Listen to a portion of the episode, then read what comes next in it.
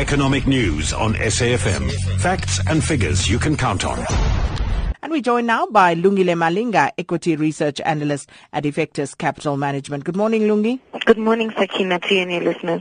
So the Asian stocks uh, hovering near two-year highs on U.S. optimism mm. and the euro also proving steady. So yeah, what can we read into all of this? Yeah, so the gains have been um, at the back of the increased risk appetite globally, and this is also from the first elect, um, first round of elections um, in in France, as well as the growing prospect of Trump's um, tax reforms, which he's set to announce today. And we also saw yesterday that the Nasdaq hit um, all-time highs, um, indicative of the global risk on sentiment, which is positive for equities all around. Specifically in Asia, the yen continues to weaken, and this is at the back back of the fact that um, the dollar is strengthening because they are pricing in the fact that Trump is going to get through his tax policies.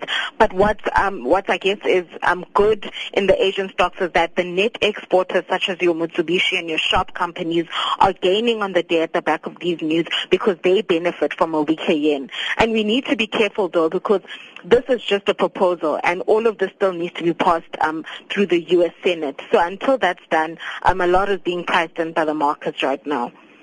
And then Lungi, um, also the Reserve Bank's leading indicators up. Does this mean we're going to see economic growth anytime soon?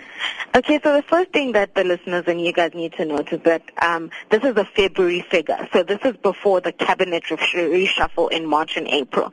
So this is painting a rosier picture. And if we look at all the downgrades that the global and local banks have have made into um, the South African GDP, it's all based on the fact that there's a lot of political risk that is said to hamper um, growth in South Africa. So yes, the picture is rosy, and um, what the Reserve Bank is saying is that they see more than one percent growth in the South African GDP. But this is all before what happened um, in March and April. So I think the best picture would be um, the leading indicator coming in the next few months.